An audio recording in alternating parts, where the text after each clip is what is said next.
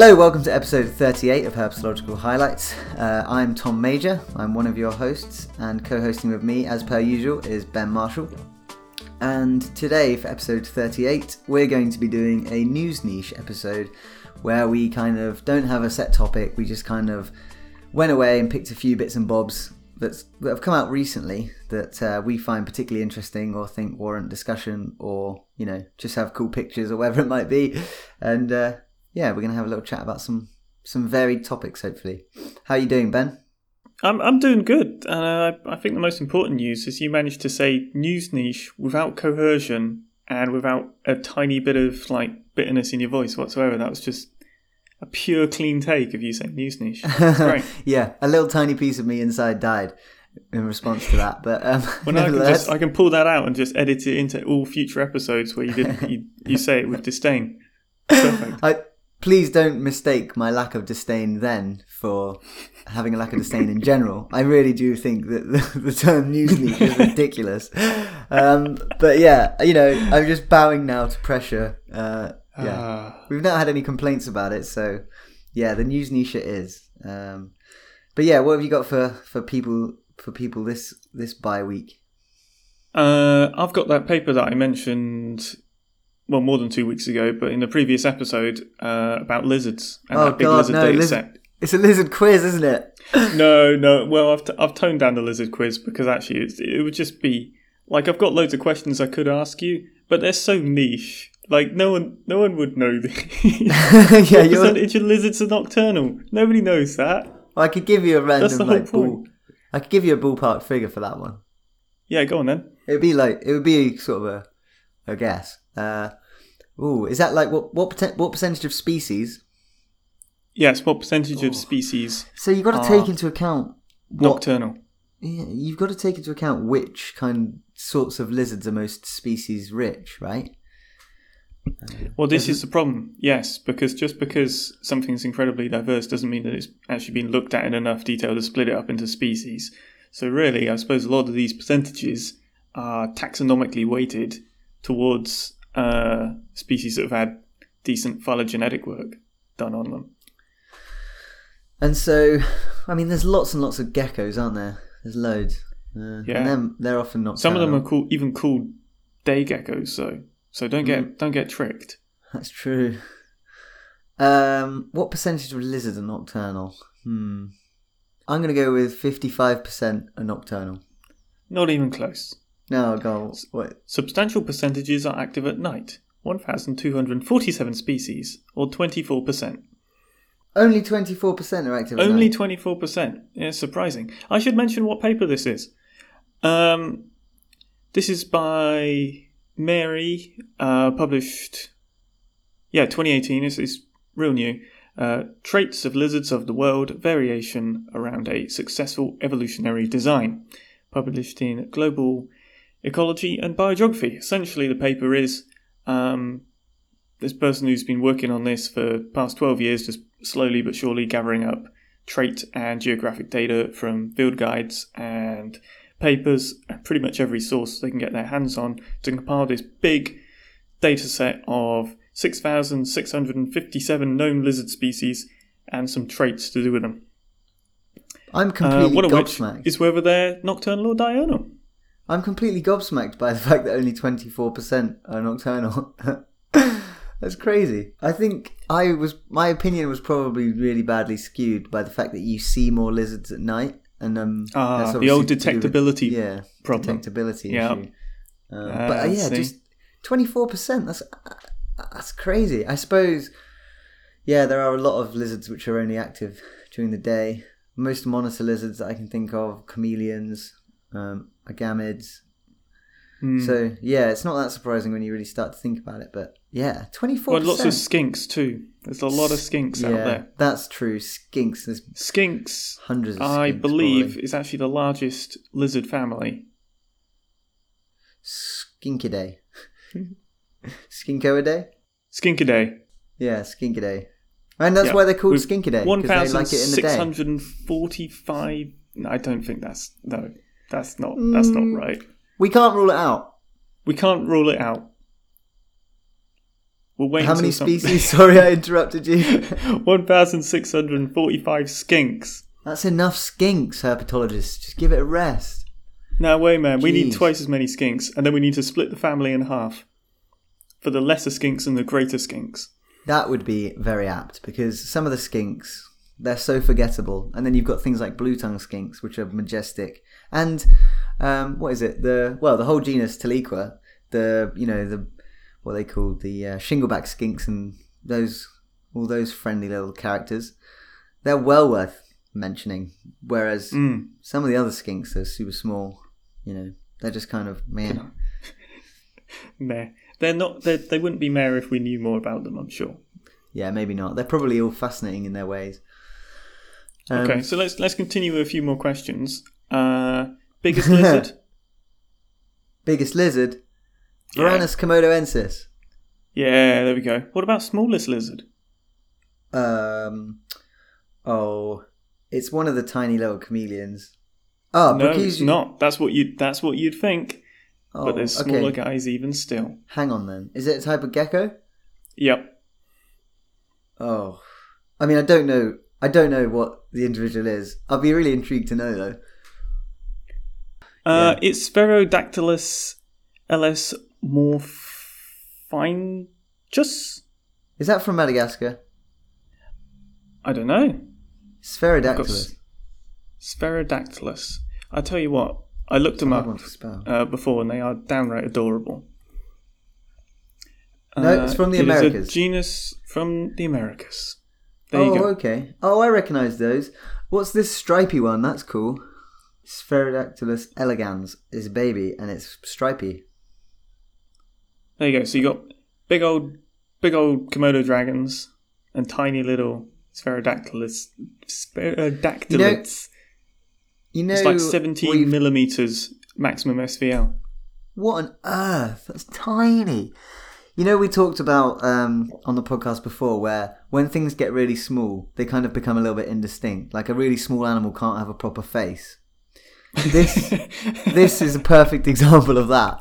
Their faces are not very good. They just look like a little. They look more like a fish than a than a gecko. They just got these big eyes and it's literally just The North two eyes. American landfish.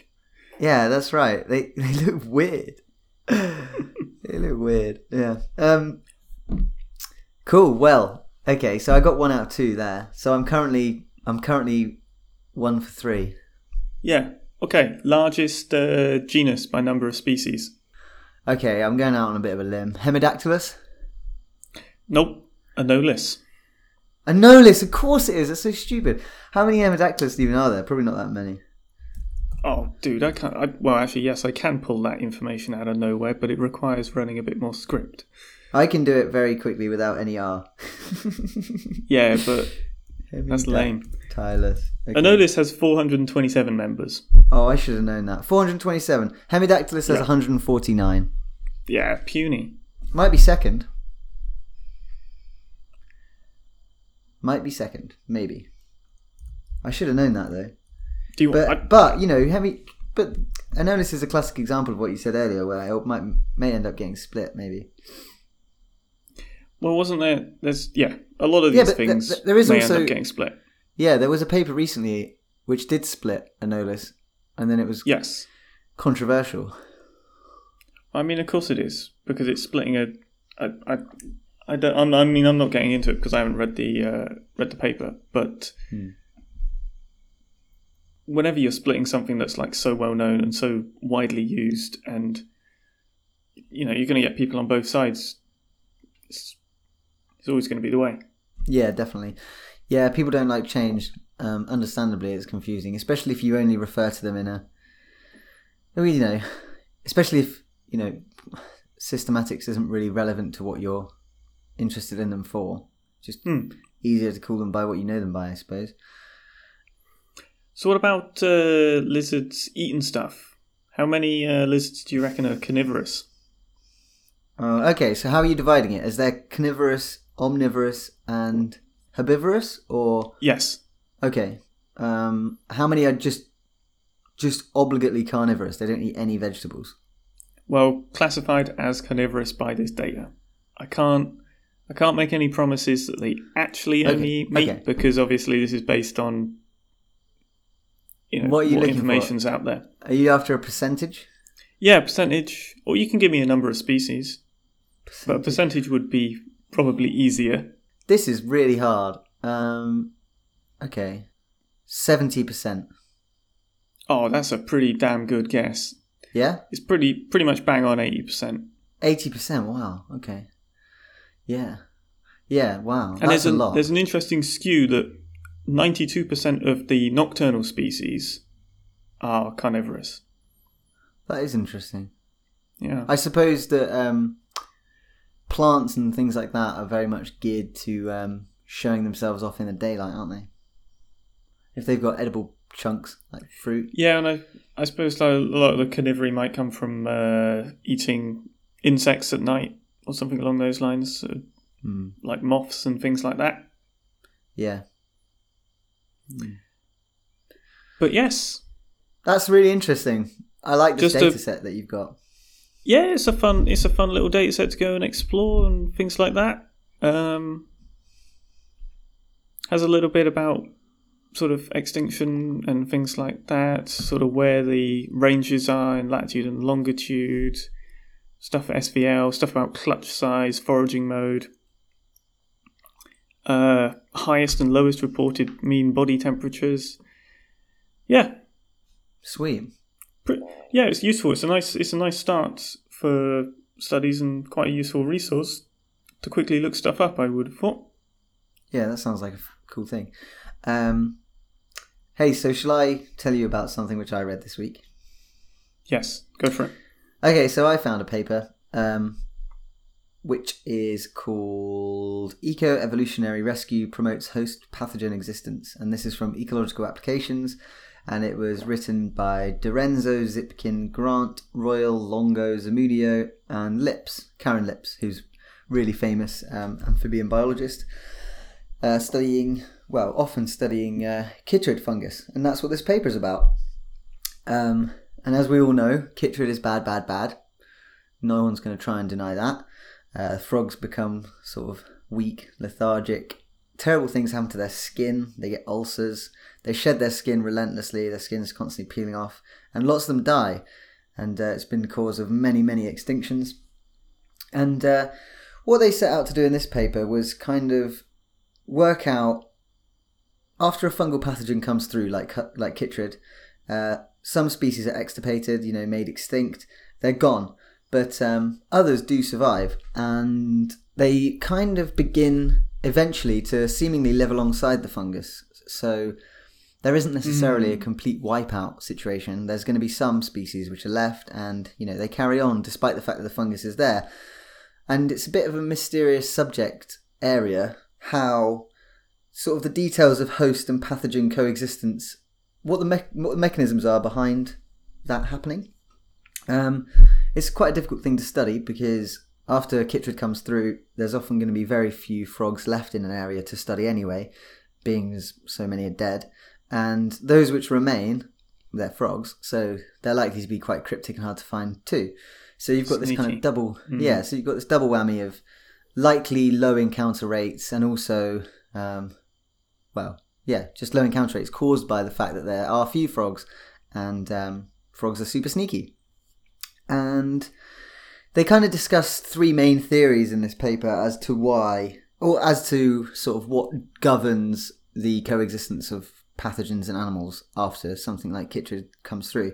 And the first of those is something called source sink source sink dynamics, and the idea behind this one is that um, although there's lots of frogs being killed by the chytrid fungus, there's enough new frogs entering a system either by the frogs which are already there reproducing or immigration from surrounding areas that there maintains enough frogs which aren't affected by the fungus to support the population and kind of bolster it where loads are dying but there's also loads of recruitment from new frogs and immigrating frogs and the population keeps going that way so although there's high turnover of individuals like being born and dying the population kind of remains stable so that's one sort of theory uh, the second one That's a is sort of Mad Max equivalent for frogs, isn't it? essentially Live yeah fast, die young. Yeah. live fast, die young. Yeah, like everything's you know, yeah. There's there's many many deaths. You know, frogs around you are dropping like flies, which is probably a pun frogs could enjoy. Um, uh, but yeah, it's the population's being maintained by other frogs coming in, be it from neighboring areas or because they're breeding like crazy and surviving because there's fewer adult frogs. The second theory is called eco-evolutionary rescue, uh, which is a pretty dramatic phrase, eco-evolutionary rescue. Um, and this describes a situation where one of either two things has happened. Either the frogs have been selected for or adapted to have some resistance or tolerance to the fungus, so that frogs are still effect- infected by it, but they have somehow managed to either reduce the growth of the fungus on their bodies or they've developed a means to cope with it, where there's still the same amount of fungus, but the frogs have kind of adapted to survive despite it. Um, so that's the kind of evolutionary aspect of evolutionary, eco-evolutionary rescue. And then on top of that, there's the eco bit um, of eco-evolutionary rescue, which is where the community composition changes, so the kind of fundamental ecology of the area changes, so that there are different numbers of frogs of each species, and potentially that can have an impact on their survival. So um, I've got a good example of that later on. It's a bit of a confusing one, but essentially, yeah, there's more or less of certain species, and that somehow benefits the remaining species to be less impacted by the fungus.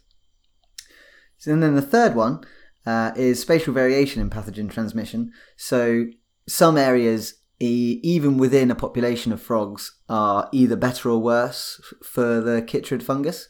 So um, essentially, this could be a particular microhabitat which the fungus isn't so good at growing in, or doesn't affect frogs which spend a lot of time in that area, and uh, they're kind of there's kind of this formation of refuge areas and then particularly bad areas, and obviously the refuge areas. Uh, promote the survival of the frogs. The only downside of that is that often, if there is variety in how bad chytrid is across a habitat, the areas where it is bad can become kind of sources for good areas. But anyway, um, so those are the- uh, no, no, no. They could spread out from the areas where it's bad into the areas where it's not so bad. Oh, right, a source of chytrid as opposed to a sink for frogs. Yes, that's right. Yeah, yeah. I was thinking about it from the frog perspective. yeah. No, yeah. It would also be a sink. That's quite confusing. Yeah, it would also be a sink for for frogs, which they would just drain down, die in there, in the many hundreds. But um, yeah, so collectively, these three theories. It's a bit. It, It, it's, I've got oh man, part of me is this imagery of a frog sauce, but sauce spelt with an A. oh no! It being poured down a sink, and it's just grim. It's it's, oh it's horrible. man, frog sauce. Do you know? I once ate frog. Uh, I once ate a load of frogs by well, Deliberately or Well, accidentally, yes and no. It was kind of not deliberate, but I, I, they you know, snuck up on you. I didn't take great pains to not eat frogs. So it was in China, and I didn't know. I just, you know, we well, Maya and I just pointed to something on the menu, and um, it came out, and it was like this noodle broth, and it was delicious. It tasted like um, it tasted like delicious fish Frogs. stew. yeah, as I later realised.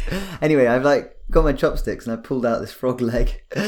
And I was like looking at it, and it took me a second to register what it actually was. And I was like, "Oh, that's a that, that's a frog. That's a frog's leg." Um, but yeah, I mean, once we'd ordered it, we ate it, and it was actually really, really nice. Well, you, I mean, you can't let the frogs go to waste at that point. exactly.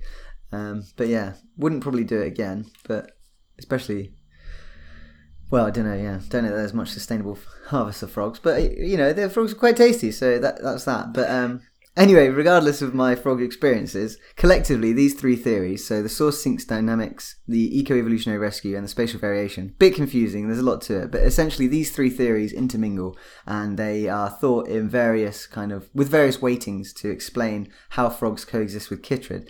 Um, but it's a bit of a mystery which is the most important and which is acting on kind of specific populations. Enter this research team. Um, they did six seasons of fieldwork in a national park in Panama, uh, in El Cope, Cope, I think I'm pronouncing that right, um, where all the frogs are susceptible to chytrid. Um, so all the frogs in this Panamanian national park um, can get chytrid. Um, and what they did was they calculated the disease burden of 1,600 frogs from 32 species. Um, and then after they'd done that, they used some complicated modelling to discern survival rates for diseased and non diseased frogs using unmarked individuals. Yeah, so basically, the big finding of um, all of this research that they did and their modelling uh, was actually some good news. Um, remember the uh, eco evolutionary rescue theory, which is the one to do with the f- frogs themselves um, either evolving or adapting to have some kind of uh, defense against the chytrid fungus, or the sort of um, community composition changing in such a way that the frogs are no longer quite so vulnerable. Well, that seems to be what's happened. Um, it seems as though the frogs in this Panamanian National Park are actually evolving some resistance to the chytrid fungus. Uh, they actually found that monthly survival, so survival month to month, was the same for both infected and uninfected frogs. And um, this is in line with some other studies that they mentioned, which have suggested that frog species can actually adapt to live with the fungus. So, yeah, frogs with the fungus were just as likely to survive as frogs without the fungus, which has obviously not been the case historically because Panama itself has, well, the El Cope region in Panama has only 32 of its original 74 frog species remaining. 42 have gone extinct. Holy um, smokes. Yeah, which is pff, terrible. Um, and what they thought perhaps because apparently there's evidence elsewhere that chytrid gets less kind of virulent over time once it's been in an environment. Yeah, that was that was certainly stuff I've heard before. Is is how it maintains itself over time. Yeah. Yeah, but they actually compared the um, strains of fungus they were getting from frogs in their study, which ended in 2014, to um, strains of the fungus from way back in the kind of original outbreak in 2004, and they found that they had the same virulence as they had previously. So it wasn't because the virus itself, well, not the virus, the uh, fungus itself was getting less damaging. It was actually likely due to the fact that the frogs were somehow learning to cope with it. Um, That's pretty amazing to see that sort of uh, adaptation on what you'd sort of consider quite a short evolutionary timescale. Yeah, well, they did this. Pretty rapid. I suppose yeah. the selection is unbelievably strong because of the amount being wiped out, but if you can sort of weather that initial smash by the Chytrid, yeah. then uh, yeah, really, yeah. really impressive. So Chytrid arrived in 2004. They started this study in 2009 when frog numbers were quite low. But then between 2010 and 2014, um, the frog numbers seem to have stabilized. Um, although the frog abundance is only 60% of what it was, so there's only 60% as many frogs as there were prior to Chytrid, and obviously the number of species is now less than half of what it was. Um, the mm. community does seem to have stabilized over the sort of last few years of the study, um, which is really, really good news. And that's kind of the eco part of the eco evolutionary rescue. Um, because there's this change in community composition, uh, one of the things which has affected it is thought to be Atelopus varius, and we did an Atelopus species for our species the bi week one one episode. Um, it's one mm. of the hmm. clown frogs, and this Atelopus varius was thought to have been what's called a chytrid super shedder, right? So this one has a way disproportionate amount of zoospores coming off it. It it just spreads chytrid like crazy, and this frog actually went extinct. Uh, or was last seen in El Cope in 2009. And so one of the theories is that this frog having gone extinct is an example of this eco part of the eco evolutionary rescue. Because this frog has now been removed from the environment and it was a major player in worsening chytrid for the other frogs it's actually served to kind of provide a more hospitable environment for the frogs that are left which is That's savage a, yeah but it's such a cool uh, a cool thing to have ha- to identify yeah, absolutely love that. When you when you get to this community ecology sort of thing, like looking at one species and trying to protect one species, wouldn't be sufficient to ID the problem or even come up with a with a solution. You know, obviously it's a little bit too late for for so many of those frog species, but going forward, it's a pretty good case if you've got another introduced disease somewhere. Is you can't just look at hey that charismatic species that we want to save and we can use as a flagship. You might have to come at it at a more uh, community and ecosystem level and look at a lot of different pieces, not just this species is vulnerable. How do we keep yeah. their population up, or something? Mate, something completely. more akin to that. Completely, because this Atelopus varius, the clown frog, is like spectacular to look at. I had a look on Google. It's a beautiful frog. You know, it's bright yellow, black bands. You know, if you were going to pick a species as a flagship to try and get you know regenerate in a Panamanian jungle, you'd be like, well, let's get this guy. Um, but obviously, knowing what they know, if you did use that frog for that purpose, it might be that you would be massively worsening the situation for the frogs that were remaining, at least temporarily, Yeah. until the balance was restored and it became extinct again. Um, so yeah, it really does. Be- it- it's an added layer of complexity to a reintroduction for sure. Yeah, real complexity. I mean, that Mm. is. Oh, yeah. I mean, that's a lot of frog species to be working with to try and work that out. Yeah, no doubt. Um, It's a lot of effort. so yeah, there was really good evidence for this um, eco eco-evolutionary rescue theory. Uh, there was also a little bit of evidence for the spatial variation in pathogen transmission theory, which is where the one it's the theory where some areas are less bad than others for chytrid. And what they found was that in plots, in 20 by 20 meter plots with more frogs, the frogs had a higher load of fungus um, than f- plots where there was only one frog. So if there was loads of frogs, there was more fungus on the frogs that were there than when there was just one frog. Um, sadly, though, even in areas with only one frog in 20 meters squared, they still had chytrid, which um, kind of has. It's a big, big suggestion that chytrid is therefore hanging around in the environment, um, or at least BD Mm. is the fungus, uh, for potentially some time. But yeah, it was interesting to see that. Um, you know, areas with higher density of frogs had more, had a higher chytrid burden on their bodies. Um, but regardless, it's quite good news, or at least it's it's cause for some optimism because you know there seems to be some evidence that this uh, community of frogs has sort of reached some kind of an equilibrium in that no longer are frogs dying more often because of chytrid. It's no longer causing them, you know, this extreme mortality that, that it was. Whether or not that represents evidence that they're going to exist like that from now on, or whether or not, you know, other changes which we talk about a lot, like, you know, habitat change, climate change could potentially Yeah. kick them in the teeth. Um, And you you've know, still got chytrid hanging around, and things mutate and change, and now now you sort of feel maybe there's a little bit of a.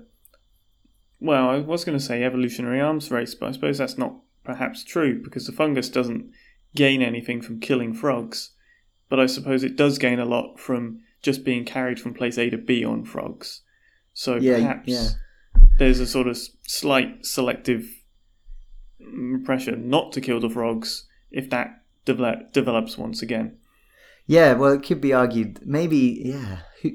It's interesting that the, they did check to see whether the fungus had become less virulent because, like you say, it would almost seem a benefit to chytrid to become slightly Yeah. less killy. If it was less killy, it might do a little better, last a little longer But because then it's you've got to wiped out question, half what its does, host. What does fungus really want? Hmm. I think fungus wants what everyone wants. You know, Ah, just chocolate. chocolate. Just, you know, a vague sense of security, Hmm. which it can't find on the backs of extinct frogs. No, But yeah, no, not it's a good interesting. investment. But I just thought, you know, this is a paper which, uh, again, I mean, we talked we talked about this. We talked about this on our appearance on uh, Morelia Python Radio just yesterday. Um, and yeah, like there's just so many sort of facets to things like Chytrid which you wouldn't necessarily consider. Um, and I mean, the fact that there's a potential equilibrium is quite exciting, and it just remains to be seen whether or not um, it does represent a, a future for this community, and it'll be interesting to see other people apply these same methods to other populations of frogs and see if the story is similar elsewhere where chytrid or even other fungal diseases have gone through. Well, that's the trick, isn't it? I mean, we've got a couple of examples with um, the uh, snake fungus in North America and uh, Bsal in in Europe and whatnot. Of uh, these sort of studies should probably start now, while you've got, you know, before things are infected. So you've got baseline data, and hope and pray that you don't get that sort of post collapse data. Yeah.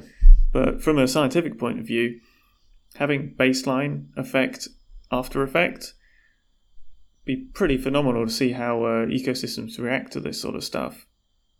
Yeah, Even for sure. You really don't want it to happen. And one thing that really struck me about reading this paper, I didn't have time to follow up on a lot of the references I would like to, uh, but I think we could do a whole episode on the genetic adaptations of frogs to chytrid fungus. There seems to be quite a few out there. Oh yeah, yeah, yeah, yeah. Well, I mean, it is. You said how many species have been lost in Panama alone. I mean, that is a rather just uh, just cause when it comes to research, isn't it? I mean, yeah, that is frontline conservation right there. Yeah. Anyway, a little bit bleak. I thought I'd start with that one, but it is also an optimistic one about chytrid, which, yeah, I think I think we need that occasionally because um, it's very easy to get caught up in doom and gloom, and then Oh, things yeah. like this make you realise, you know, nature will find a way, or life finds a way. Come on now, that's the quote. Life finds a way. Life life does find a way. It's just you know when it comes back, Panama might be infested with sort of really ugly frogs with six legs, and weird buggy eyes. Who knows? But they'll be able to survive chytrid. yeah.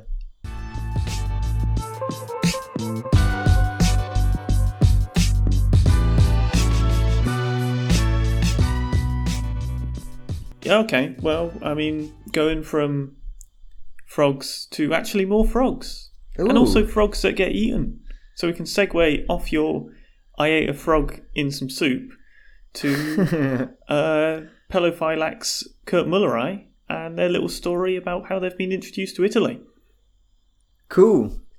Uh, so I read a paper, uh, Falaschi, Mangiacotti, Sacchi, Scali, Razzetti, uh, in 2018, electric circuit theory applied to alien invasions, a, connect- uh, a connectivity model predicting the Balkan frog expansion in northern Italy, published in Acta Herpetologica. Yeah, so this little guy, the uh, Balkan frog, usually lives in Greece, Albania, Serbia, Macedonia, over the other side of the uh, Adriatic, right? Right. Okay. Yes, Adriatic. And in the 40s, it was introduced to a portion of Italy for food. Um, as is so often the case, when you put a species from one place to another place, sometimes they succeed, sometimes they don't succeed. Um, but it's probably worth finding out and predicting what's going to happen so you can stop the worst of it if actually the worst of it's going to occur. And when we're saying worst of it, we are talking, in this case, uh, competition or spreading of disease amongst native frogs. Because you think you bring in a frog from the Balkans, and if it can outcompete local frogs, you're going to lose your, your local diversity. Sure. Um, so natives are actually members of the same genus. Uh, so with Pelophylax uh, lessonae and Pelophylax kurtmuelleri esculentus. Esculentus, sorry. So a subspecies and a full-blown separate species. So you're already dealing with like, okay, it might not be too far away related wise, so maybe a similar life history and you're going to have direct competition. Mm, Darwin's of pre-adaptation hypothesis. There's, eh, well, yeah, you're going to see it in action. Fly over to Italy and, and watch the sparks fly. Wait, so sorry. There's a one. The species we're talking about is Pelophylax, kurtmuelleri, and the species which are already there are Pelophylax what and what? Lessonae, and Yeah. Pelophylax kurtmuelleri uh, esculentus. Okay, so a so full-blown separate species and a subspecies. so the in the introduced one is a sub is a subspecies of one that already exists there. Yes. Oh, okay. Okay. So you can't actually say it's an introduced species; it's an introduced subspecies. Well, yeah, this is what's a sort of a little bit strange about this paper because it's a very interesting paper and it's it's showing a rather interesting sort of occurrence. But the actual motivation behind looking into this, like it's it's quite dramatic, is a little bit funny in my mind because of the closely relatedness of the native species and the introduced one. Hmm. Um, and what's What? further what the- to that point, sorry, there seems to be very little research gone into whether they're actually going to directly compete or not.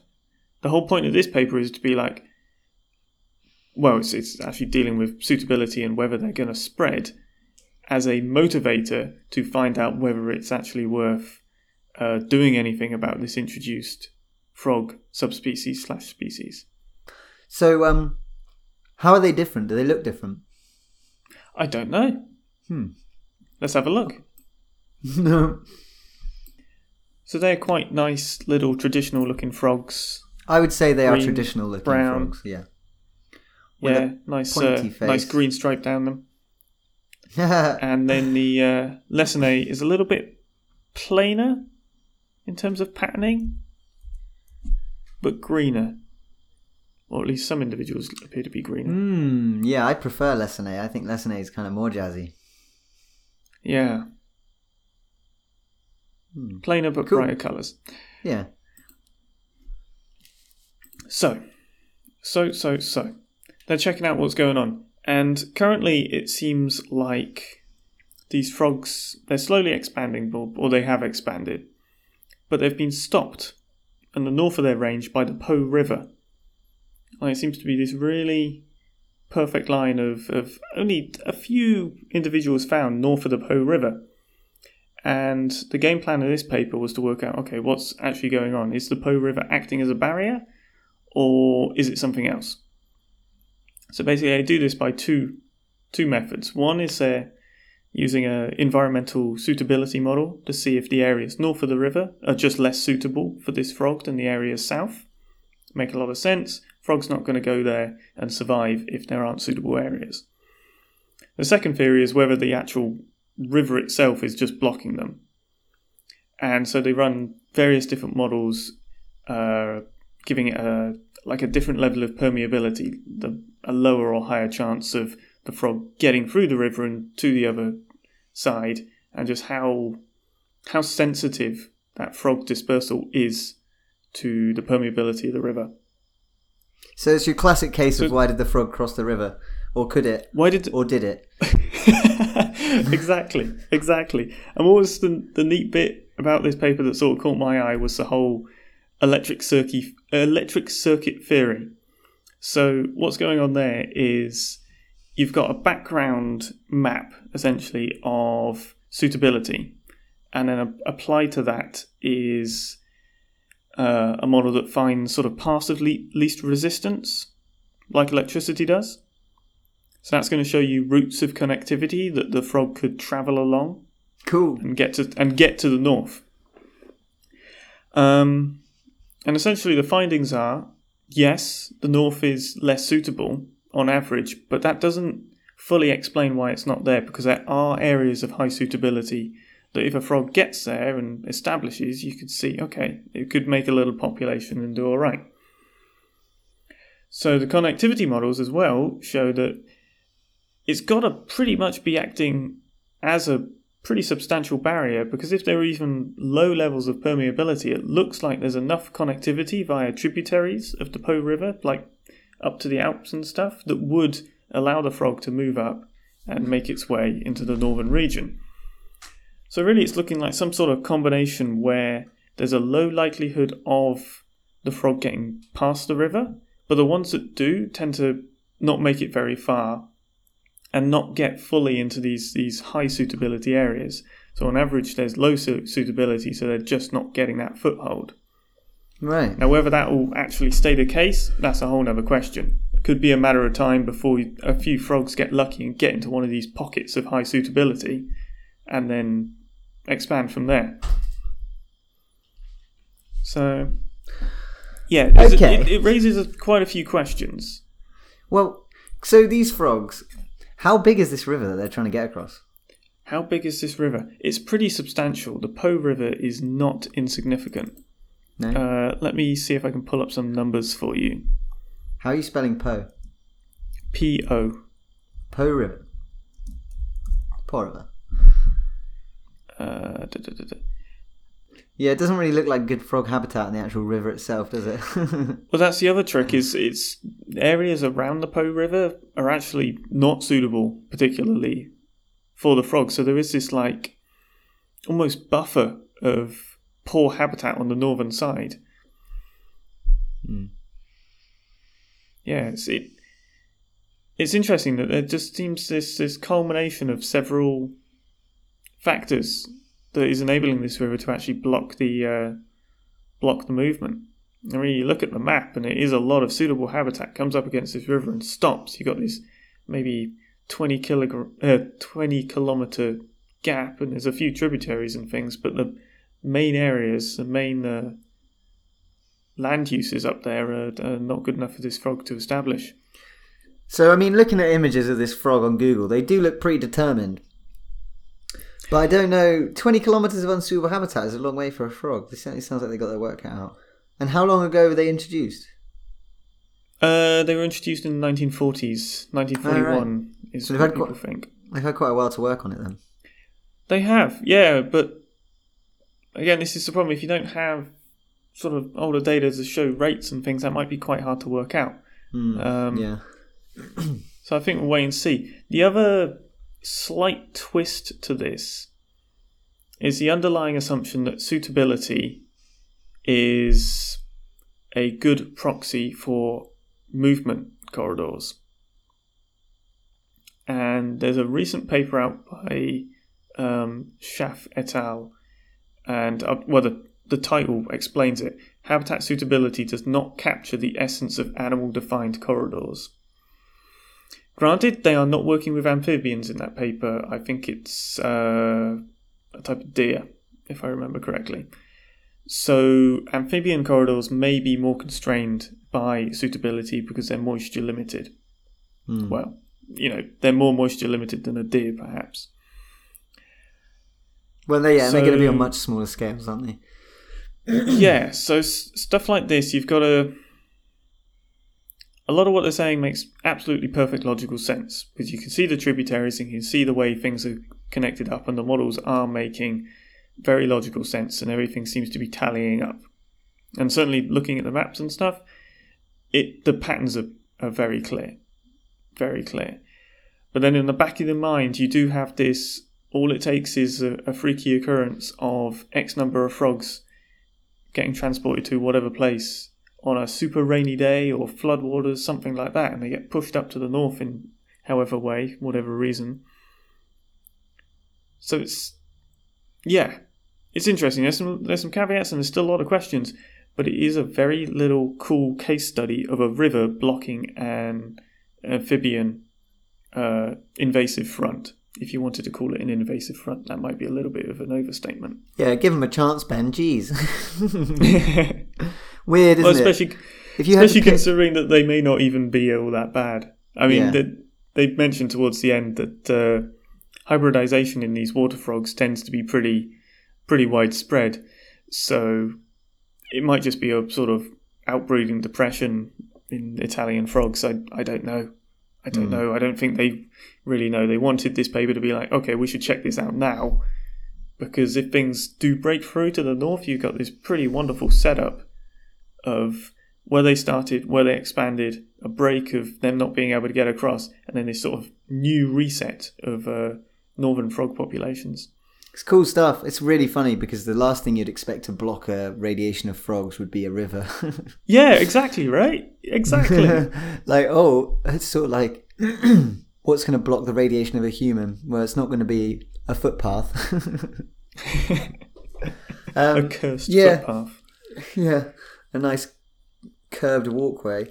I think, um, yeah, I hadn't heard about those frogs. That's really cool. Um, yeah, I. It makes me think of our introduced frogs in the UK. There's um, we got the common tree frog, Hyla arborea. Um, there's some in Devon and London and the Isle of Wight uh, and the New Forest. Um, yeah, I'd like to go and see them. Would be quite cool. Just just for the novelty of seeing a, a species where it shouldn't be, or because they're genuinely gre- cool creatures. Well, just because they're genuinely cool, yeah, and also the novelty of seeing an introduced species. I like introduced species; I think it'd be quite interesting. Um, but oh, yeah, just to just to backtrack a little second, um, the uh, animal movements or suitability not defining corridors particularly well. That was actually done on multiple species. Uh, it was black bears, bobcats, coyotes, and wolves. damn. Uh, so it, was, it wasn't deer at all. But um, Some it- charismatic the, megafauna. the point still exactly the point still stands because they're all big, well, decent sized mammals, aren't they? So. Yeah. Whether the same rules apply for amphibians is a different question, uh, but would be fascinating to find out.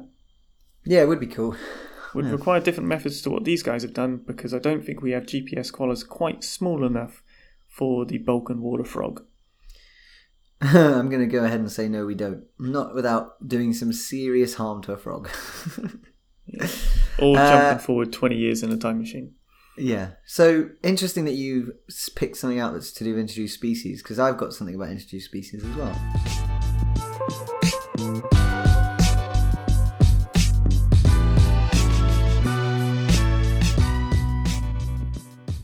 Ah. Do Uh, go on. Yeah, so I know we talked about chameleons in the last episode, and uh, we didn't want to get too much into the invasive chameleons because we just wanted to talk about chameleons in their natural habitat, doing what chameleons are supposed to do. Because I don't know, it's kind of relaxing to talk about that. It's nice to think about chameleons. Yeah, the thing. invasive species stuff is super interesting, but uh, it's always got that sort of background of this is something that probably shouldn't have happened Yeah. and negative consequences, don't really know what's going on, Yeah, everyone's like scared. there's bleak overtones. Yeah, it, it, it's real grim, and, and you've also it tends to paint a lot of these, like I said, invasive front and stuff like that. Just that terminology tends to put a lot of these animals in a bad light when it's absolutely not their fault. There's nothing wrong with these animals. There's nothing wrong with it. They just happen to be in a place that they may be harming other species, but that's you know it's all a point of view thing. It doesn't really matter at the end of the day for them or them. So No, no. Yeah. Um. Yeah, invasive front just conjures image of war. It's a really horrible phrase. Well, it does, Uh, but also uh. it's quite amusing to think of a whole bunch of frogs marching over the river. That's a brilliant image. that is actually quite a funny. image. Hey, so um, anyway, the species I want to talk about is uh, the old Jackson's chameleon, Oh, yeah. Jacksoni, and in this case, uh, I think it's Trioceros jacksoni xantholophus, um, which is the one that's introduced to Hawaii. And the paper is uh, Van Kleeck, Smith and Holland, 2018. Pedophagic cannibalism, resource partitioning, and ontogenetic habitat use in an invasive lizard. Oh, this sounds grim. Yeah, mate. So this is a classic Thunderdome paper. Oh, yeah, we haven't had not one of those in at least a week. Mate, I know. I couldn't believe when I found it. I was like, put him in the arena, make him fight. Um, so they did. They did exactly that. They're even Um, armed. They've got horns. Yeah, they've got horns, although the Oof. horns weren't much good in this case, particularly because baby ones don't have horns. Um, but yeah, so I'll go. I'll do a bit of background on this paper before we get into the grisly detail, um, which really is quite grim, actually. Um, so the authors kind of conceived this paper because they noticed that um, baby chameleons, baby Jackson's chameleons, are brown, and um, the adults are green. And so there's this ontogenetic or ontogenic color change, which kind of prompts this question of why are the babies brown and the adults green? Um, is there some kind of resource partitioning where the adults receive some kind of benefit of being green? And um, is this color change reflected in where the chameleons live? Do juveniles live in different areas than the adults? But what makes this paper doubly cool is they also wanted to take into account the social structure of chameleons. Um, so the social structure of animals can really influence their behavior in quite dramatic ways. Um, we often talk about niche partitioning on the podcast as if animals just kind of have a sense of their place. They just know where they're supposed to be. So an example would be, you know, male snakes just living higher in trees and females living lower on trees. You know, they just have an inkling that that's where they're supposed to be. They just get a vibe and so they go up high. But actually, uh, that might not always be the case.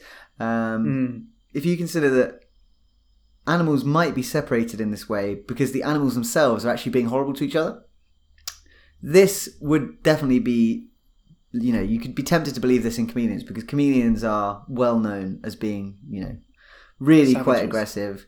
Yeah, you know, they're one of the most spiteful animals in the animal kingdom. And uh, it would make good sense that if adults and juveniles were partitioning the habitat in some way, it might be down to the fact that the adults, if given the chance, will be cruel to the babies. Because yeah, chameleons that's their way. That's their nature. They're just they're just mean beasts. And uh, they were set out to test this in a few different ways um, to sort of find out whether or not the adults and juveniles are affecting each other's behaviour. Uh, the first thing they did was a dramatically one-sided Thunderdome, um, where they offered juvenile chameleons, like baby baby chameleons, to hungry adults. Um, so the adults were in these outdoor Holy enclosures. smokes. Yes. This is the worst Thunderdome ever. Yeah, it's not a fun Thunderdome, mate. Like, it's not, you know, this isn't some kind of epic battle between two titans. This is adult chameleons, fully grown, in big outdoor enclosures, kept sort of as naturally as they can be in an enclosure. They, they, they went to great lengths to keep them at low densities, um, on trees, in big mesh enclosures, to sort of mimic the natural environment. So they're not just being forced into a small space with these babies and then and then they'd present a baby chameleon, admittedly on tongs, to an adult chameleon, and see whether or not the adult chameleon was willing to eat them. Um, 57% of the time, yes, they were. They gobbled those baby chameleons straight down, uh, which is utterly, utterly brutal. Um, and that's, they term that pedophagic cannibalism, which is a horrible pair of words. Um, and yeah, so they found out that these chameleons were willing to eat their own young, which is brutal. The other thing they did was a different kind of Thunderdome, and they did this one. Sounds like in- some sort of Greek tragedy now, doesn't it? It does, yeah, it's horrible. Uh, but they also did another version of the Thunderdome where they got this. This one was done with all male chameleons, and so they were putting male chameleons in an arena in pairs. So this was like a three foot by eighteen inch by eighteen inch um, white vivarium with various perches. And what they did was they'd put two chameleons inside this arena. One well, of different kinds. So they'd do an adult and an adult, an adult and a juvenile, and a juvenile and a juvenile. And they'd look, they'd watch, they'd film it to see how they all interacted with each other in pairs. And what they found was that when a juvenile was put with another juvenile, usually one of the juveniles would become dark and submissive. You know, the other one would get aggressive and start gaping, you know, chasing after it, stuff like that. 67% of the time, one of them would turn and flee. The rest of the time, they'd just kind of, you know, ignore each other, do whatever. Uh, and the same or a very similar finding was true when they put an adult with a juvenile. About 70% of the 75% of the time, sorry, the juvenile would turn and run, and the rest of the time they'd just kind of ignore each other. Um, but it was always the juvenile that fled from the adult. So you've got agonistic interactions between both juveniles and juveniles and juveniles and adults. And then they did the same experiment with two adult male chameleons, and they found that there was always, 100% of the time, one chameleon going submissive, turning dark body color, you know, doing other submissive postures like hugging the perch, curling up its tail, um, just basically saying, you know, it's cool, leave it, don't want any trouble. Um, Leave and- me be, please. yeah, and trying to escape. And, um, you know, that makes sense that 100% of adult interactions ended that way because a fight between an adult and an adult could potentially get quite nasty. Um, and they obviously have this mechanism to prevent injury and just, you know, cut their losses and get out of the way, which is interesting. I mean, it seems kind of obvious that when you put an adult chameleon with a juvenile chameleon, in this case Jackson's chameleons, one's going to kind of not, you know, there's there's going to be some kind of warfare and one's going to be submissive. But until you actually do you know conduct these experiments, you don't know exactly how often that is the case. Um, so then the next stage of their experiment was to sort of experimentally test. Well, not I wouldn't know if you can experiment, but they would test whether or not when they released a load of chameleons in one area, whether the juveniles would disperse further away from the release area than adults to try and escape from the adults. No, I'm this is- just picturing someone sort of walking through a forest with this little bucket and just casting out chameleons like they're spreading seeds or something. Mate, I know. It does sound like it was pretty much like that. They just got Go a load forth. of chameleons. Yeah, they got a load of adults, a load Look at the young ones flee. yeah, that's literally it. And uh, what they did was they put radio transmitters on all of them. And then they let them go in the jungle. I mean, you know, Hawaii's already toast for invasive species. It doesn't matter if you let a few more go. Um, and then Well, I presume they were captured from the wild as well. I think they were, yeah. Uh, not like they're putting and then uh, they'd stuck radio transmitters on them and they watched them, you know, for a few days to see how, you know, whether the juveniles left the area to try and escape from the adults, yada yada. Um, what was interesting was that they didn't. The juveniles did stay in the same areas as the adults as they were released. The adults themselves had larger, larger home ranges, so they utilised more space. as expected. Yeah. Yeah, we would expect that. But generally speaking, uh, they all kind of stayed within the same area.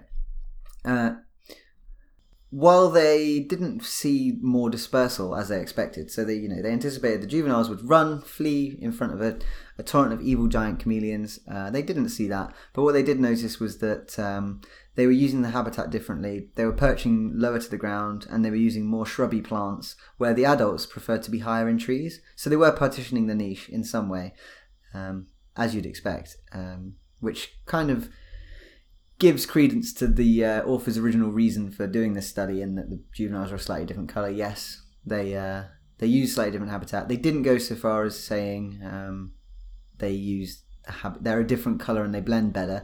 They didn't really talk about that.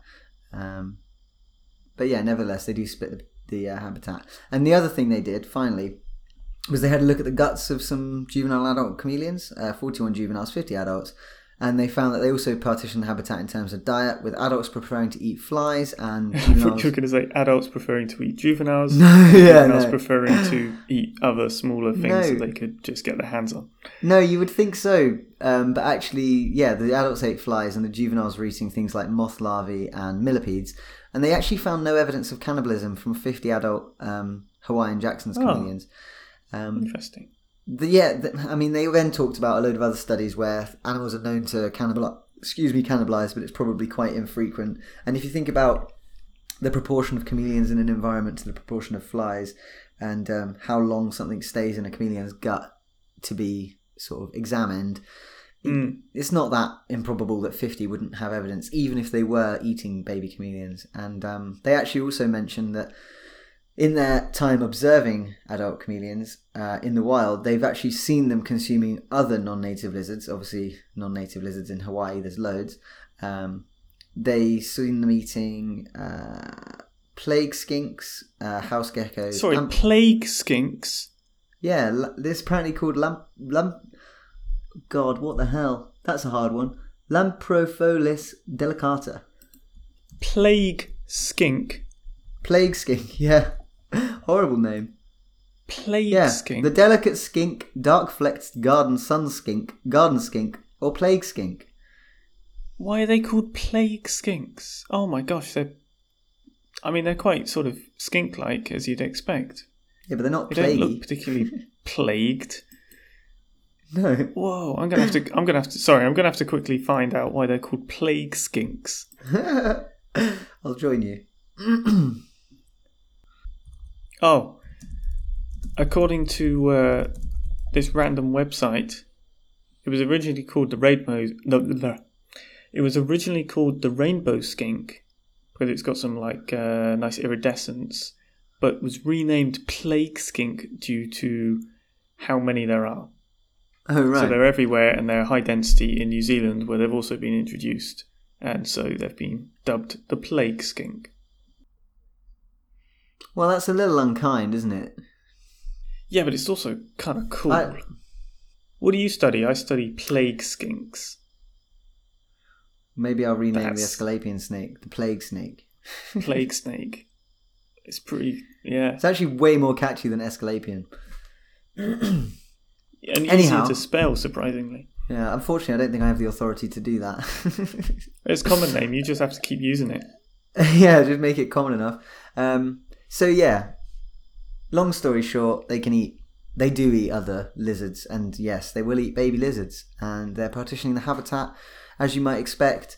Um, and so that's a cool paper, albeit about the ecology of an invasive species. And what's a bit sad is that we know way more about Jackson's. We've talked about this on the podcast before. We know way more about Jackson's chameleons in their non-native range than we do in their native range. You know, on Mount Kenya and stuff like that, which is unfortunate. That's goes for quite a few invasive species. Oh, absolutely, yeah. And I tell you what, it reminds me of a story. It does from the southern hemisphere, a little known species called cane toads.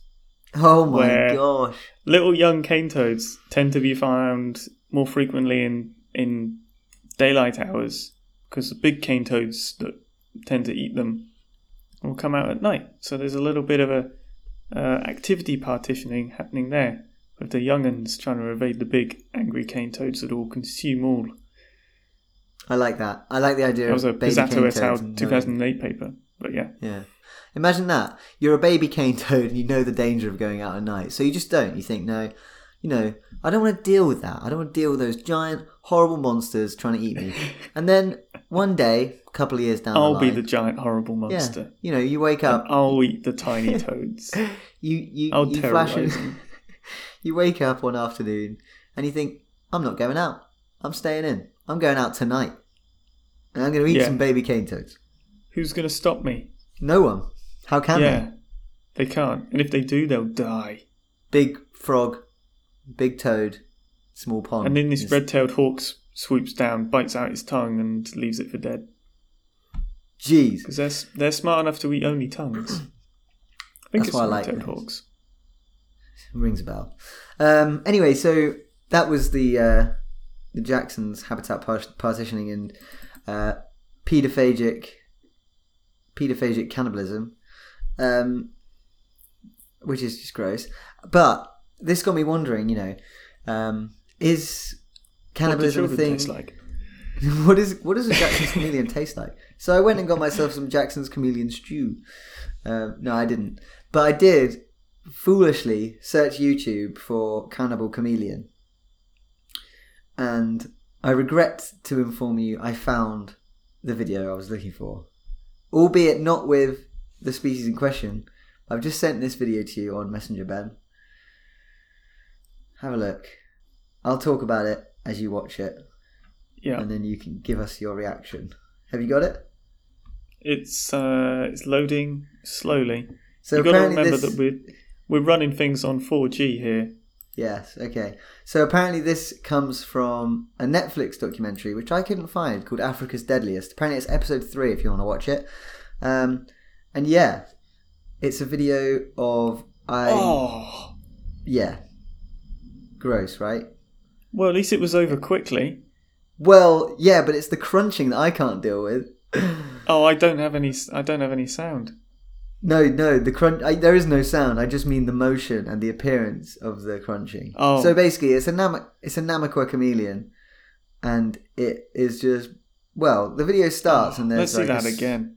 There's a small Namaqua chameleon standing next to a way bigger Namaqua chameleon, and yeah, Originally, I thought it was a smaller one in front of the telly that was getting annoyed, like a like a dog that sees another dog on telly. oh no, no, no, that would have been adorable.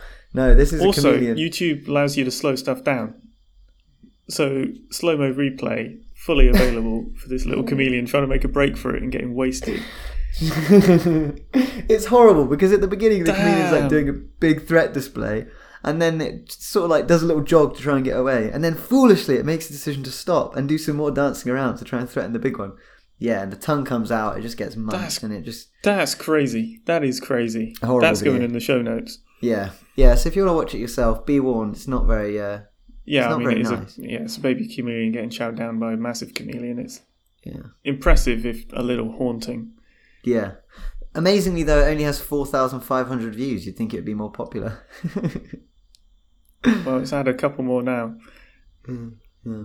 Um, so yeah, that's that. That's the uh, that's the story of chameleon cannibalism. Yeah. And mate, we're uh, we're running quite long already on this episode, aren't we? We're up to one minute, one hour. Should we? I mean, should we? Should we get on to any other business? Do you think? Um, I've got a tiny, short uh, PSA. Go on then. Uh, I just wanted to bring up this Fitzpatrick et al. paper that was published recently about uh, Bsal, the salamander equivalent of uh, chytrid that's in Europe and stuff, Uh huh. and how it is actually potentially quite widespread in private amphibian collections. And this paper is just drawing attention to that. So, hey, watch out. If, if people trade in amphibians in Europe and stuff, sit up and take note because this is quite a big deal, and uh, you don't want your salamanders infected by things, and you certainly don't want to be trading around salamanders that are infected because that could get real nasty. Yeah. And Isn't- uh, you've isn't already it- seen some pretty decent declines in uh, parts of Central Europe, so let's not that let's not let that become a uh, even worse situation than it already is. Yeah, there's a there's some advice that you can read. Um, there's one for field workers by amphibian reptile groups of the UK that you can Google and find. Um, yeah, I don't know if there's anything for people keeping them, but yeah, just yeah, just be mindful of it. There's certainly don't pour newt water all over wild newts that you find. What a strange thing to do, anyway. There you go, guys. It's some fresh newt water. yeah, I'll no, stop making no. that, that like newt lemonade that people love. no, that's a valid PSA, man. Um, Yeah. I, Cool. I don't want to go into too much detail because it's complicated stuff that I'm not fully understand, understanding because it's epidemiology and things, if that's the right word. Is that disease stuff or is that skin stuff? No, that's that's disease. That's like epidemics. Yeah. Okay, there we go. That word. Um, but it is important that people know. Uh, that was published in Scientific Reports, and I believe it's also open access. So, Skin would be dermatology. oh yeah, I was thinking epidermis. Epidermatology would be you know, Epidermatology. just specifically the outside of the skin. the very edges of the skin, which I suppose isn't actually not. It, it's actually quite relevant to the Bsal stuff anyway, because that's on the skin of the amphibian, isn't it? So, I suppose it would be. Yeah, you're, you're not wrong. Hey, so uh, anyway, um, just a brief mention. We went on Morelia Python Radio yesterday, and um, it was really fun. Uh, so yeah, thank you to uh, the Morelia Python Massive guys for hosting us. It was so good. Those guys are so professional. Um, I aspire to be uh, as good at interviewing as they are. Uh, it was awesome. It was really really fun, and um, yeah, you can listen to that episode. I, I just posted a link up on the on our Facebook page, and uh, we'll put a link to it in the description of this episode as well. If you don't already listen to Morelia Python Radio, consider giving it a, a listen. If you're interested in uh, the kind of um, reptile keeping and husbandry side, particularly if you're interested in pythons, it's a, it's a good podcast for you. And yeah, they've been going for ages, so the back catalogue's like something crazy, like 300 plus episodes. mm, luxurious. Yeah, you can never run out. Um, also, yeah, we had an email from uh, Robin van Dyke showing us a photo of the toad mug. The toad mug is awesome. We love the toad mug. Oh, the glorious grumpy toad mug. yeah. I'm Uh, so glad they've uh, they've, they've come out okay. Like Yeah, I've always, got this fear that oh, in reality they just come out a bit duff, but looks all right. Yeah. Looks If like you- it's worked. Yeah, if you want to buy your own toad mug, you can on uh, Redbubble. Just Google it. I am Um, tempted. Mate, yeah, I mean, I might get one. I've got so many mugs though. Um, Yeah. Oh yeah, and also Robin had a correction for us. Um, I mentioned a shrew genus uh, in the Makambako Gap. Love that Makambako Gap. The perils of the Makambako Gap. The Makambako Uh, corridor, you mean? Yes. Yeah, you said it. Uh, it belongs to the family Soricidae, which are the true shrews. I mistakenly said they were related to elephants. They are, but not very closely at all. It's actually the elephant shrews, as you'd expect, called Sengis, Tenrecs, well, called Sengis, and also Tenrecs, golden moles, and Hyraxes that are that belong to the clade Afrotheria along with elephants, um, with hyraxes being the most closely related. So thank you very much for that correction, Robin. Never again will I say anything about mammals. um, oh, and, also, Unless, it, yeah. and Robin also shared a video of uh, the giant elephant shrews in Houston Zoo, which is just mental. Did you watch that video? With the shrew, with the Uh, nose, the nose is like, a Like complete. almost fully. It's like its own appendage. almost prehensile. Yes, it is. I mean, I don't know if it would be truly prehensile, but it's just crazy. This thing is like the, the the nose has a mind of its own. It's all over the place. It's incredible. It's more like an Well, I hope, it's, I hope it's not like a mind of its own. I hope the shrew's controlling it, because otherwise, what a horrible curse that would be. a nose that just does what it wants on the front of your face. You're just doing your nose's bidding your whole life. That'd be hell. Yeah, you're quite right. Um, yeah, but yeah. So that's uh, that's all the other business that I've got. Uh, yeah. Uh, we had a so bringing up the going rolling right back to the traits of the lizards of the world paper. We had a correction from Mark Scherz about it because one of the things when you're doing a massive, massive sort of multi-species review thing like that that uh, Meiri did is that you're reliant on a lot of sources and things can slip through the gaps. I was talking about a weird nocturnal chameleon, and I brought it up because I was like, this is weird, it's nocturnal chameleon. that seems really strange. Well, it turns out that species is almost certainly not nocturnal at all. It's diurnal like the rest of them.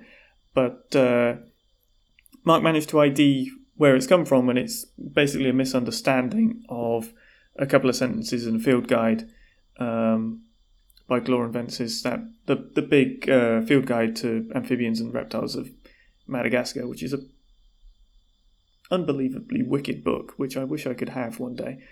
Um, We'll put it in but your yeah, Christmas list. basically, oh mate, it's blooming expensive, and it's oh shipping costs to take it out here, and then I got a massive book that I got to take home at some point.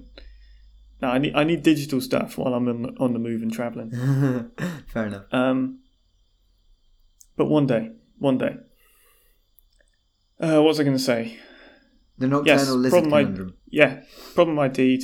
The diurnal, no big deal. Bit of misunderstanding, but it explains why it was weird. Um, It also explains why I got the question wrong. well, yes. You're thinking, oh no, they're all diurnal. That's crazy. Nocturnal chameleon, whatever. But yep, just thought I'd cover that as we just covered that paper now. So I'm picking it up as a very cool resource. But as is always going to be the way when you're working with a huge data set, there's always going to be stuff that slips through. Because you're working Hmm. with, what was it, 6,657 lizards. That's a lot to take a fine tooth comb to. Yeah, yeah, these things happen. Thanks to Mark for calling it out. Mm. Yeah, excellent. Sweet. Um, yeah, nice one. I- Well, I think that just about wraps it up, doesn't it? I think so. I don't think we've forgotten anything. I hope not. Apologies if we have. If you got a correction for yeah for this episode, anything you heard that seems a little bit off or a little bit strange, or you just know better, uh, do let us know because corrections are very important to us. We do try our very best to make sure everything's right, and if not right, well qualified with. Uh, we don't really know, but we think it's kind of like this. So Hmm. yeah, don't hesitate. Do get in touch. Yeah. And uh, what else? Oh, um, yeah, sorry it's so late this episode. Uh, I moved house and it was a massive pain, as you might expect. I still don't have internet, but uh, I've, I've got something cobbled together. So this one's coming out. The next one sh- hopefully will be on time. And then after that, we'll be back to our normal schedule. So we haven't actually missed any episodes. We just, uh, they're just coming out a bit late and a bit more. They just shifted together. around a little bit, yeah. Yeah, and you got the um, bonus Morelia one to make up for it, I guess. Yeah, yeah, that was so fun. Uh, yeah, so yeah, I also met um, Dan and Mike from Reptile and Chill uh, at Doncaster Reptile Show recently. Uh, so those they're such nice blokes, and uh, if you're not already listening to that podcast, check it out. Uh, it's another sort of keeping reptile keeping one. Um, Awesome. Yeah, all right, cool. Well, if you want to get in touch with us, you can. Herphighlights at gmail.com, facebook.com slash herphighlights, Twitter at herphighlights. Uh, yeah, I think that's about it. Yeah, if um, you feel the urge to help keep the show going and cover some costs, we do have a Patreon, which, oh god, what's the uh, URL for that? Isn't it just patreon.com slash herphighlights? Uh,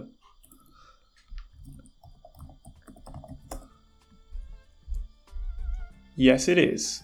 Excellent. uh, which is patreon.com slash herphighlights. We are powered powered by the generosity of our listeners uh, in more ways than one. yeah. All right, cool. Yeah, well, thanks very much for listening, and uh, we'll see you sooner than usual. Very soon. Talk about arboreal snakes. Yeah, thank you for listening.